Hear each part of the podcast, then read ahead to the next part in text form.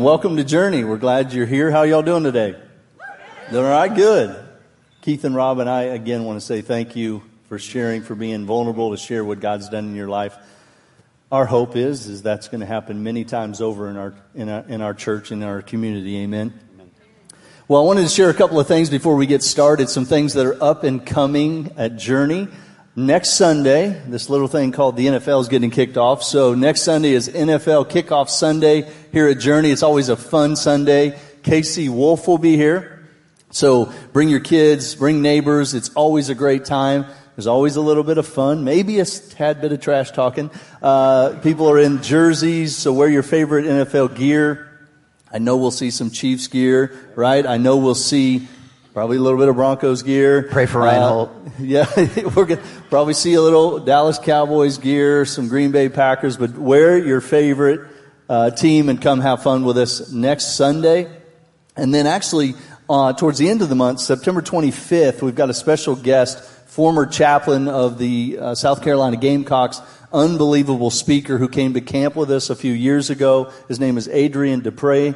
So we hope you'll bring some friends, bring some family. He is an unbelievable communicator of the gospel. So you're going to want to invite people who you just want to hear. Uh, it's going to move all of us, but I hope you'll be here. Um, that's September twenty-fifth with Adrian. So be sure to do that. My name is Ryan. I'm the adult uh, ministries pastor here. I'm also a husband, married twenty-three years to my wife, Heather. Uh, and then we have four kids who have grown up here at Journey. They literally have taken some of the best spiritual steps of their life here at Journey. So I'm excited about what's happening. It's Vision Month. And so this month we're sharing all about the vision of our church. Pastor Christian, of course, is continuing through Matthew eighteen, but through the lens of a vision of our church and what God's doing. And we each week have been quoting our mission statement. We've been doing it since the very beginning, but it's that we exist to see people far from God become passionate Christians who make a difference in the world. And if you look at that mission statement, you'll see it's divided into three three areas that we really focus on. Sometimes churches may focus on one or the other, but we focus on all three. Uh, we exist to see people far from God. In other words, we want them uh, to, to be welcome here. We want them to know that we love them, and so very evangelistic. And then become passionate Christians. We are focused on discipleship. You'll hear more about that today. And then uh, to, to make a difference in the world. Like, we want people to know that we're a church that's focused on the community. We want people to know that we're for them. We're not just in this community. And so we're very uh, um, passionate about reaching out globally as well as locally. So all three of those things make up our mission statement. Um, but today we're going to focus on the become passionate Christians. We're going to focus really closely on that. Uh, we desire this for every one of you. We really do. We want every single one of you to become uh, a passionate Christian. We desire that for you. But in January, I was in this room with my family. We were sitting right back uh, kind of in the middle section behind the cameras there. And the kids in student ministry were sharing their vision for discipleship, for reaching kids, for helping them grow with, with all the families that would come. And we really were inspired by that to see what was going to happen in the lives of our church, how we, in the lives of our kids, and how we could partner. And then Pastor Christian was sitting right back here, and as he was listening, he just kind of had this thought: our whole church needs to hear this. Like, our entire church needs to know the plan of discipleship for uh, for our people and for our kids. And so we uh, that panel was birthed that day in his heart, and he began to plan what he knew would later be a, a part of Vision Month. But we've added um, adult discipleship. So today you'll hear the plan for discipleship and, and spiritual growth for those who are infants all the way through uh, through adults. So we hope you'll really be challenged. Discipleship, we know, has a lot of different definitions. If I was to ask each of you, I might get a slightly different version. But what we're going to focus on today is this this definition: movement. Movement toward Jesus by helping people take their next spiritual steps. Literally, movement towards Jesus by helping people take their next spiritual steps. And we want to we want to help you uh, understand that, the importance of that. So our our church planning coach was a guy by the name of Mac Lake, one of them that really poured into us early on. And as I was looking into this, he, I wanted to share a few quotes of his that he kind of helps set up what discipleship isn't, but also what it is. And he said discipleship isn't simply about educating a believer. It's about encountering Jesus in a way that changes us profoundly. You, you heard that on the stage with the, with the farmers today. Discipleship isn't about learning to work for Jesus. It's about learning to worship Jesus so that you can walk from a daily overflow of Jesus in you. Discipleship isn't about conforming to church lifestyle. It's about courageous living in a world that may end up rejecting you. Uh, discipleship isn't uh, just about learning to live like Jesus. It's about learning to lead like Jesus and reproduce other disciples. Super important. And discipleship doesn't just uh, doesn't just teach me how to live. It shows me how to die to myself every day. Such an important part, but uh, Mac Lake has been a real influence. But that, that, that allows, hopefully, you to understand what we want to share with you today. Uh, it's important to our church, and so what we have today is a panel of, of people at our church who are very involved in uh, leading discipleship efforts. So uh, starting on the far right, we've got Pastor Mike. He's our discipleship pastor here, uh, pours into adults and helps them grow in their faith. And then Heidi Bailey, who is our kids director, helping uh, kids uh, know how to walk with Jesus really clearly. And then Becca Alvord. I'm saying that right. I always Alvord. Alvord. I always feel Close. like I'm Nobody saying knows it how wrong. To say it. It's okay. Uh, so she's our student director, pouring into teenagers uh, at our church. And then this guy. This is Christian Grassi, our church planning resident who we love and going to plant a church in the next uh, eighteen months to two years. But this is the panel that you see today. So I'm going to ask them just a few questions. And the first one, I'm going to start uh, with you, Pastor Mike. Uh, the question for really the whole panel is, when you think about your heart and your life for discipleship, what verse moves you personally? And what does it say about discipleship?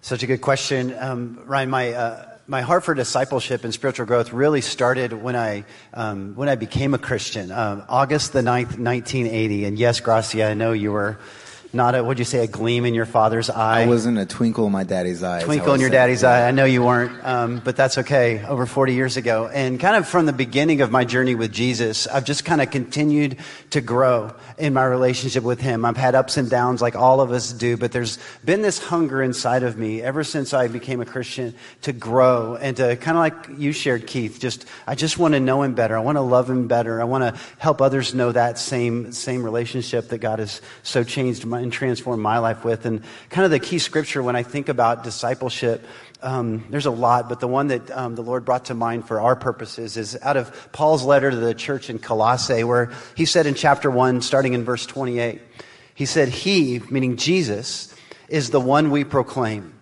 admonishing and teaching everyone with all wisdom, so that we may present everyone fully mature in Christ. To this end, I strenuously contend with all the energy Christ so powerfully works within me. God, there's so much depth in that passage, but the kind of key two words I want us to focus on are the two words fully mature.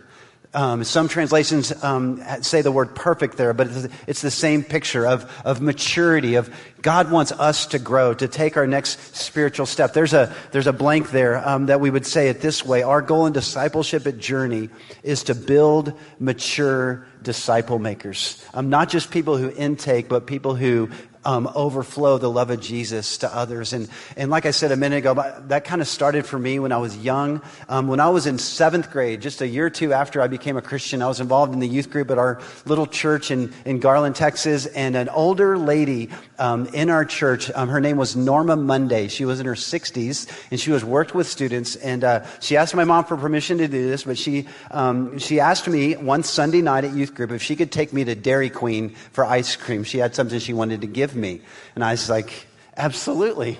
I'm into I'm into dip cones, sure. So um, so this I, I, everybody probably thought she was my grandma. She wasn't my grandma, um, but we sat in Dairy Queen, and she pulled um, this book out, and uh, she had asked me what my favorite book in the Bible was. I didn't really know what to say, so I said the book of Luke. That's just the first one that came to mind, and she gave me this book, And she said, Mike, I know you're young. I know you're early in your journey with Jesus, but I think God is going to use you to change people's lives. I could see, I could see you being in ministry someday. I could see you going far for Jesus. And I want to be the first person to give you your first commentary on the Bible. And that's what she gave me. She gave me this. I, it's a treasure in my life. But the, um, the picture I have there is, is she was discipling me. She saw something in me that that God obviously brought to fruition, and I've had the opportunity for many years to be able to do that for others. So that's really where my vision for discipleship began, though. Yeah, thanks for sharing that. My, my hope is, is that each of you would consider how you might be able to pour in, and as we say, have these I see and you conversations with the next generation. Pastor Christian Grassi. Uh, so I started following Jesus right before I turned eighteen in the uh, spring of twenty thirteen, my senior year of high school. And so this verse that I chose is not necessarily the one that immediately would say, like, that described the, the, my season of life necessarily, but it does describe what had to be true um, in that time for me to grow as a follower of Jesus, and I think has maintained to be true in my life as well as for you and me. And so Second Peter one, three through nine is the passage I chose. I know it's long, but we'll read it fast, and I'll make one point out of it, okay? Um, the first two verses, three and four, say this: His divine power has given us everything we need for a godly life through our knowledge of him who has called us by his own glory and goodness. Through these, he has given us his very great and precious promises, so that through them you may participate in the divine nature, having escaped the corruption of the world caused by evil desires. So before I go on, those two verses set the context for what he's about to say by just telling us this: you have everything you need to live the Christian life. You have been given everything you need to live a godly life. You've been given power and promises. That's what he's saying. And then he goes on to say this, verse five, for this very reason, make every effort to add to your faith. To add to your faith goodness, and to goodness knowledge, and to knowledge self-control, to self-control perseverance, perseverance to godliness, godliness mutual affection, mutual affection love. For if you possess these qualities in increasing measure, meaning they're growing, they will keep you from being ineffective and unproductive in your knowledge of our Lord Jesus Christ. But whoever does not have them is nearsighted and blind, forgetting they have been cleansed from their past sins. So much to unpack there. I wish I could talk all day to you about this passage. But what it tells us is this, that the responsibility of growth is primarily on you and me as a disciple. And your blank there, it says this: you are primarily responsible for your own personal discipleship. I think a lot of times today we think it's a church's job to disciple people, and it is.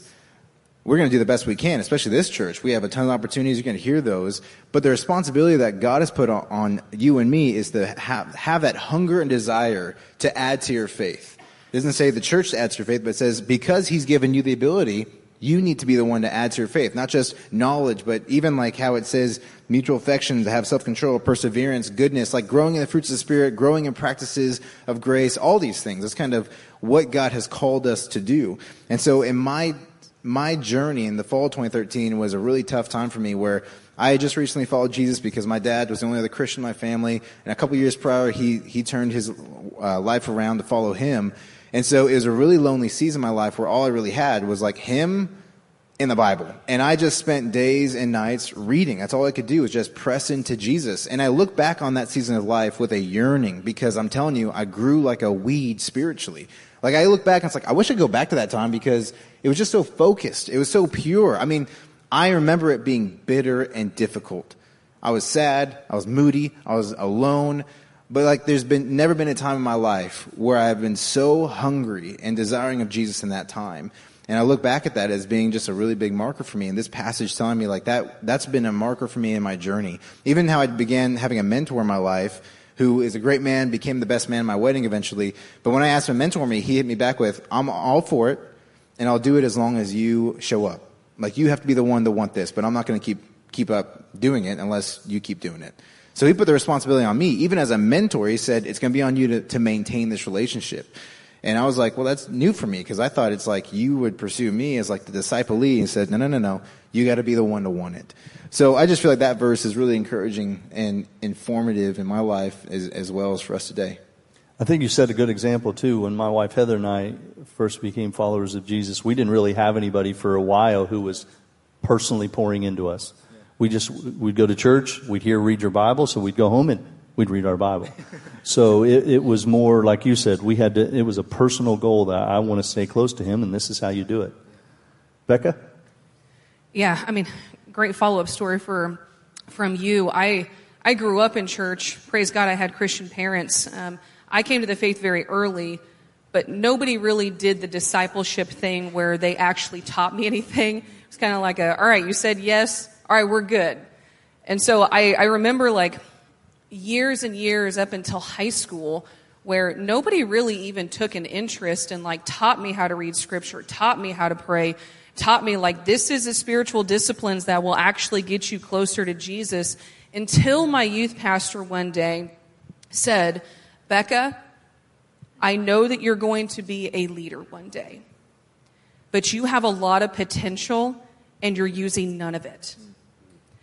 And so it wasn't until he told me that, first of all, he saw something in me, kind of similar stories. But then he showed me how to read scripture and how to pray and the fact that you do read scripture every day, not just whenever you feel like it. So then I could actually take advantage of my own faith and make my own decisions. One of the verses that really helped with that was Galatians two twenty. This was life-changing for me, but it says, I've been crucified with Christ and I no longer live, but Christ lives in me. The life I now live in the body, I live by faith in the Son of God who loved me and gave himself for me. I really thought for a long time that I could be a Christian that still lives life the way that I want to live. And that's not the gospel. The gospel is that you die and that God raises you to life to be a new person, and he's in the driver's seat and he tells you where you're going. Until I understood that, my discipleship was very selfish. After I understood that, I realized the life I'm living here, I'm just living in faith in the Son of God. And wherever he calls me to, I'm going to go. But my number one priority is him, not me. A great follow-up if you're taking notes, Second Corinthians five seventeen says you're a new creation in Christ. Very similar thought. So as you build your uh, wisdom and knowledge of understanding how God, what God's doing in you, think about that verse as well. I need to give the fill in the blank. The fill in the blank yeah. for the O C D people. That would be me in the audience. We embrace our spiritual potential when we embrace our new life with Jesus. We'll never get to where God wants us to go until we embrace the new life that he has for us. Yes. Amen. Heidi? Well, my discipleship journey really started a little over ten years ago when our family started coming to Journey. So my spiritual growth and the steps that I was taking coincided with me also being a mom and raising kids. Um, so part of my next steps were to start serving and join small groups, but I started serving um, in kids ministry. So the voice or the verse that I pulled is from Third John Chapter one, verse four, it says, I have no greater joy than to hear my children are walking in the truth. And that verse first jumped out at me when I was new to the kids' staff several years ago. And I just knew when I read it that that was the heart of our kids' team. The heart of our leadership, our volunteers, is truly to make sure that your kids know the truth of who they are in Christ, that they know the God who made them and loves them, um, that the Holy Spirit will guide them as believers, that they are children of God. That is our heart and our intent every Sunday, that we're with your kids teaching them.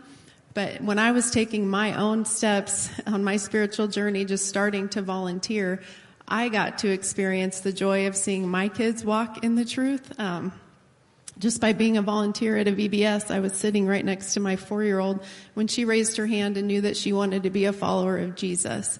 Just by being part of the kids' team, I got to help baptize my son last November. This summer, at the last minute, I got to step in and lead a small group of senior girls at student camp. And by being there, I was able to be present for a very important moment. She's in here this time. I was able to be present for a really important moment in my oldest daughter's life when she responded to a, go- a call that God had put on her life. So just by serving in the ministry as I was growing, I got to be present for these important moments in my own kids' lives. And nothing can replace that. So to every parent in the room, every grandparent, aunt, uncle, any grown-up that's attached to anyone in the next generation here at our church, I just encourage you to find a way to serve in the ministry they're in. There are so many different ways to get plugged in, but for you to be present when they experience the Spirit of God in a unique way, you'll never regret that. I also have a fill in the blank for you.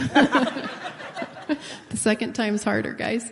Um, spiritual growth brings joy. There is no greater joy than for us to see our children and your children walking in God's truth. And as you grow personally in your spiritual walk, every step you take gets you closer to God. And Psalm sixteen eleven tells us, "You fill me with joy in your presence." When you are surrounded by the presence of God, you will feel that joy, and nothing compares to it. Yeah, amen. And you've heard the stories of discipleship of the people on this stage, right? They... They didn't just snap their fingers and all of a sudden they were ready to be used by God. They spent time getting close to Him and praying and and and just letting God continue to work. And not that we've arrived. It isn't as if we've now met this plateau and we're now usable. I really believe as you stay close to Him, He'll use you on a regular basis. You might be a follower of Jesus for literally a month, and all of a sudden God starts really working in your life and God's using you. So don't think, well, I've got to be a Christian for eighty-two years like Mike before. So sorry. Mean. Sorry, friend. You're not sorry. O- old friend. Used to be friend. Old friend. He wants to use you now, but stay close to Him. And so our challenge and our hope is, is that everyone sitting here today is that you also have a discipleship verse. Like you have a passage of Scripture that really speaks to your heart or challenges you. And maybe, and if you don't, that's okay. Steal one of ours. Like grab one of those or start reading your Bible. And I promise you, God will in, in no time. He'll begin to share with you a truth or a Scripture that He says, grab onto that. That's going to be the backbone of you wanting to grow and stay close to me. So, um, second question, back to you, um, Heidi. How does your area of ministry produce discipleship? And maybe do you have a story of, of how uh, your area has impacted the life of someone? Yeah, I'd like to start by reading the scripture from First Corinthians um, chapter three, verses six through nine. It says, "I planted the seed, Apollos watered it, but God has been making it grow. So neither the one who plants nor the one who waters is anything, but only God who makes things grow. The one who plants and the one who waters have one purpose, and they will each be rewarded according to their own labor. For we are co-workers in God's service. You are God's field, God's building." And I love how that piece of scripture addresses the one who planted and the one who watered, but it's God that makes things grow. We know in our ministry we get to plant seeds in the hearts of these kids, but it is God who will ultimately make them grow. But I appreciate the connection that there was someone planting and someone watering, because we know in our ministry we're here to connect with parents and partner with parents. We see you as the spiritual leaders in your household. We're just here to support and encourage you as you lead your kids. Um, and serving with kids, it's unique because we pour into these kids for a year in a specific grade. Some leaders may move up, most don't, but these kids might not even remember us as they grow up. So we don't always get to see the fruit that comes from the seeds that we're planting. Sometimes we get a glimpse every time we get to see a kid get baptized, and we get to hear their testimony and hear how God's moved in their lives and moved through our ministry. Then we get to see the fruit. But some fruit we will never see. Um, but just this past week, another glimpse of that fruit. One of our staff moms just grabbed me on my way out the door early this week and was telling me they had a really hard first week of school with one of their boys. And I'm sure all the parents in this room can relate to that. The first week of school always has challenges for one reason or another with our kids and our families. But this mom, her heart was so burdened all week for her son. And she was just praying for him and praying over him and just trying to speak God's truth into him of who God created him to be and what his identity is in Christ. And then Sunday, back to school Sunday, was a big Sunday for us, and we shared the gospel with the kids and gave them the opportunity to respond. And their son came home Sunday to let them know that he had decided to follow Jesus that day. So that moment for that mom was such a reassurance that God really is in control. We carry so much worry and such burdened hearts for our kids, and all we can do is pray and speak God's truth over them, but trust that those seeds we're planting, He is the one watering them, and He is the one who will make them grow. And for some of you who are maybe discipling others or wondering, in fact, my wife and I had this conversation yesterday. We wonder if we have any impact in the people who come into our lives, maybe for a short time. And I literally said, we never know what little word of encouragement or even a, hey, let's grab coffee what small word of encouragement might be the wind beneath their wings uh, for months and years to come. And they may not even remember your name, but they may remember what you said. And they may remember that that important piece that you poured into them. And, and your team does that so, so well on a regular basis. Uh, Becca, you and the students. Yeah, uh, so First Timothy four twelve kind of gives some perspective of how we look at teenagers. It says, don't let anyone think less of you because you are young. If you stop right there, uh, we hold teenagers in a very, very high regard in this church. We are never going to look down on them thinking that they are less than. Uh, we are never going to tell them, you know, that just because of your age, you can't do X, Y, Z. And then it says, uh, be an example to all believers in what you say and the way you live, in your love, your faith, and your purity. So here's the two non-negotiables that we have in student ministry that we go after every single program. We know that we need to share the gospel every single time that we meet with students, because it's only going to be Jesus that changes a teenager's life. But we also need to build relationships with these students, because teenagers do not know how to be an example to all believers in what they say, the way they live, and their love, their faith, and their purity until someone teaches them to do that. Here's the reality, and this is your fill in the blank. Teenagers can and do change the world. This is proven.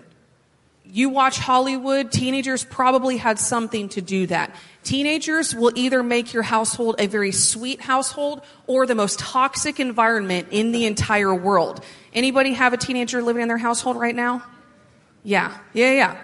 So you know the struggle, right? We know that teenagers are going to change the world. The question is, how are they going to change the world? They're at such an influential age to where if we don't present the gospel to them in that age group, they may be swept away by what culture wants them to be identity-wise. If we don't give them a place to belong and a safe place to explore their faith, they may do that in other avenues um, throughout their world. A really good example of this, of how teenagers can and do change the world, and, and how when you lean in and share the gospel and build relationships, we have a high school boy. Um, he's been coming for a while, and uh, and I just kind of started hearing about him. Uh, heard he was kind of struggling a little bit, and so I heard that he was smoking weed every single day. Pretty common issue in student ministry. So there was a kind of a side conversation with our team, and we're like, all right, we're going to let him get away with this, or are we, are we actually going to say something? Because all of us believed in, in him. We saw something greater than what he, he even saw in himself. And so quite a few of us actually pulled him aside in different conversations that the Lord just kind of opened the door up for us.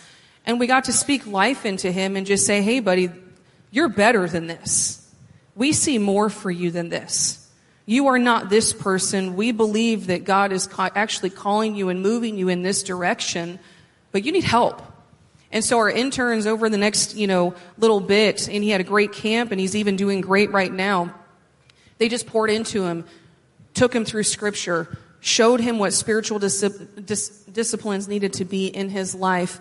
And one of my favorite things on Wednesday nights is he'll come up to me um, and he'll say, hey, Becca, seven weeks sober, eight weeks sober, nine weeks sober, haven't smoked weed. And it's the best conversation, and I believe that student ministry is a place where when you share the gospel, teenagers can experience freedom, but when you build relationships, you can teach them how to be an example in the world. Keep up the good work. Thank you. It's been great. Christian Grassi. Yeah, well, just, just before, I mean, if, you have, if you're in this church and you have any a child of any age up till teenagers, can we just say that they're in good hands? Can you just get an amen for that between Heidi and Becca? I mean, yeah. Get me fired up. I'm like, man. When you asked if you had a teenager in your house, I said, I have a five-year-old who acts like she's fifteen, so I thought maybe that would apply. Um, yeah, she runs that house. Help us, Lord. Um, so I'm going to I'm gonna try to share something that, obviously, as a church planner, my ministry hasn't necessarily started. So I'm going to do somewhat of like a vision cast of this is what my hope happens through my church, but also what I've seen happen in Journey, um, and what our mission statement even describes. And so First Peter two twelve Um, says this, live such good lives among the pagans that though they accuse you of doing wrong, they may see your good deeds and glorify God on the day he visits us. I want to hone in real quick on the phrase, live such good lives, because that the word good there literally means expressing beauty as harmonious completeness, which is a fancy way of just saying this, it's a compelling life. The Christian life is a compelling life to live. And Peter says this, this is the point in your insert, that our way of life should compel others to follow Jesus. As he describes the way, and no, nothing else is going to do that for you. Not if you live any other way, it's not going to describe this good life he's talking about. He's assuming you're following Jesus. And like Heidi's talking about this reality of walking with Jesus and having this joy that only comes from him. I have, I think because I come from this nominal Christian family in my background, when I started walking with Jesus and experiencing what he brought and what he did in my life, in and through me, I was like, man, I want everyone to have this. This is what I've experienced or what I've seen in my, even my parents growing up. And I'm looking at the world of, of cultural Christianity thinking, we're missing out on what Jesus has for us. And this verse is saying, if we would le- live the life that Jesus has called us to live, people who are hostile towards him actually will come to believe in him by just seeing the way we live our life. And the way that we would say here at Journey, the process of that happening is seeing people become passionate Christians. Because passionate Christians change the world, not just by what they do, by the quality of their life. It's that powerful. And Peter didn't just get this from himself. He learned it from Jesus. Write down your notes, Matthew five sixteen. This is like a parallel passage. Jesus says this, in the same way, let your light shine before others, that they may see your good deeds and glorify your Father in heaven. Jesus said the same thing. If you live your life in a way that expresses light, people will eventually turn to glorify him, which only happens by coming to know him, by the way that we just simply live our life. And I've seen this happen even in my unbelieving family a little bit. My brother Adam, fifteen years older than me, he's my half-brother, and he is he was not ever really into the whole Jesus thing, became pretty hostile towards it. But as we've grown up and as I've had my own family and we've done life together, he's been able to witness something that I don't think he's been able to see before, just Jesus in me. And so he's been going from a place of being hardened towards the gospel to softened towards the gospel, even saying, like, he's like, I'm not ready yet, but man, I want my life to look like yours if I ever take that step. When he's going through difficult things, he'll call me because he just knows that there's something different. He he describes it literally as a light in my life. And I'm just like, yeah, it's just Jesus, man. Like, I'm messed up, but Jesus is pretty amazing. And just by him observing how I've led my life, following Jesus as best as I can by grace, it's been a testimony to him, and it's brought him a little bit closer. And hopefully one day, he'll be doing that for someone else. It's interesting. One of the first, probably first five verses I ever memorized was Matthew five sixteen. Just stuck with me. Pastor Mike, adult discipleship. Yeah. Yeah, so a couple weeks ago, uh, my wife Wendy and I celebrated our twenty-ninth uh, wedding anniversary. God bless her. Uh, um, yeah, that's all for her. Trust me. Um But uh, when we got married, an older lady in our church, um, something uh, older ladies liked me, I guess. I don't know. It's weird. That's strike, so weird. Strike that. Strike that. Um,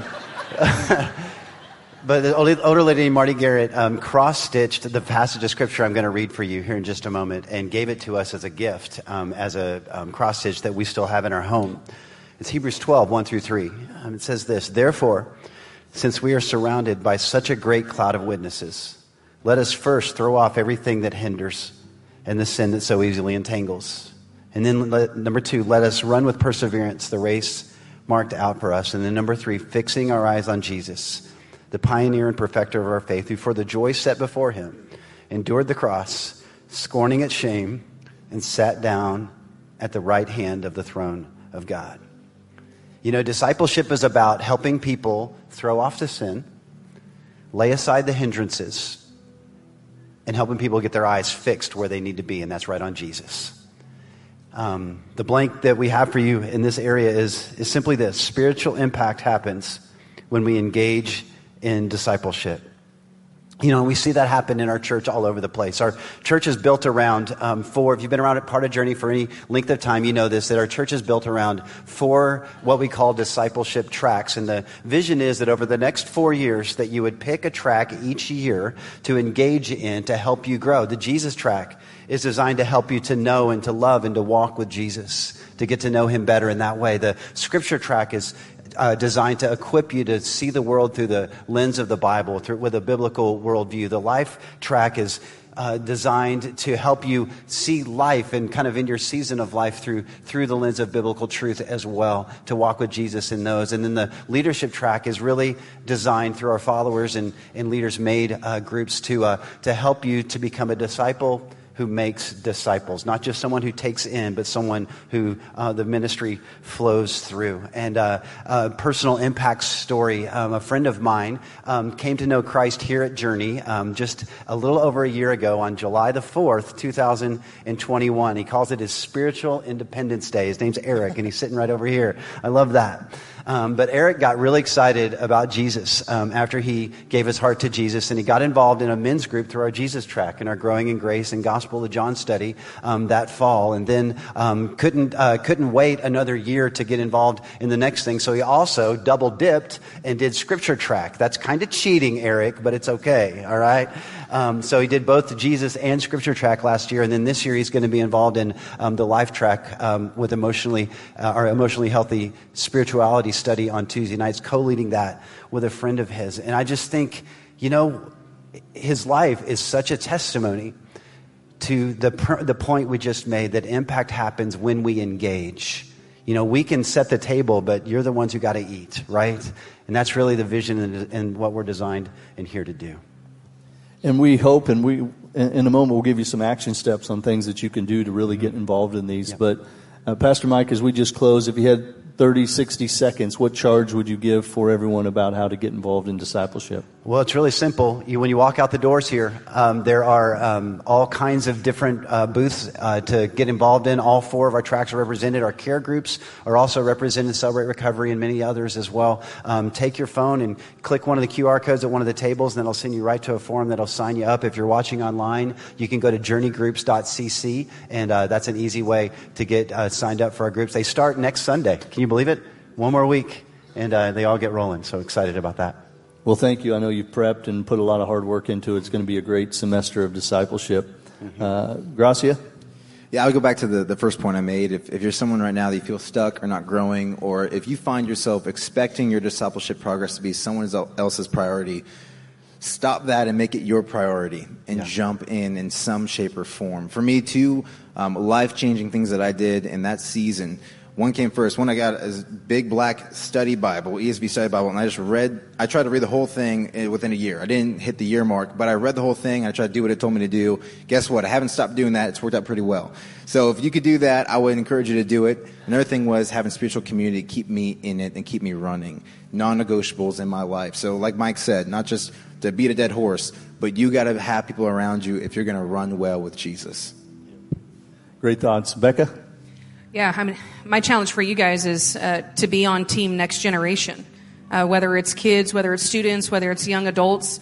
The next generation needs you guys to step up um, on their behalf. If you have a teenager or a kid in your household, I want to challenge you that you are the spiritual leader over them. We are here to encourage you and help you, but you guys are the spiritual leaders.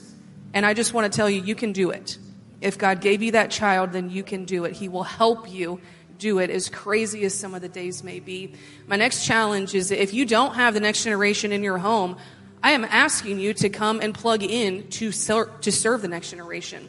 Love them, believe the best about them, speak life into them when you get the chance, and make sure that you carry an attitude that the next generation does not have a junior Holy Spirit. They have the Holy Spirit, and Amen. They can and they will change the world.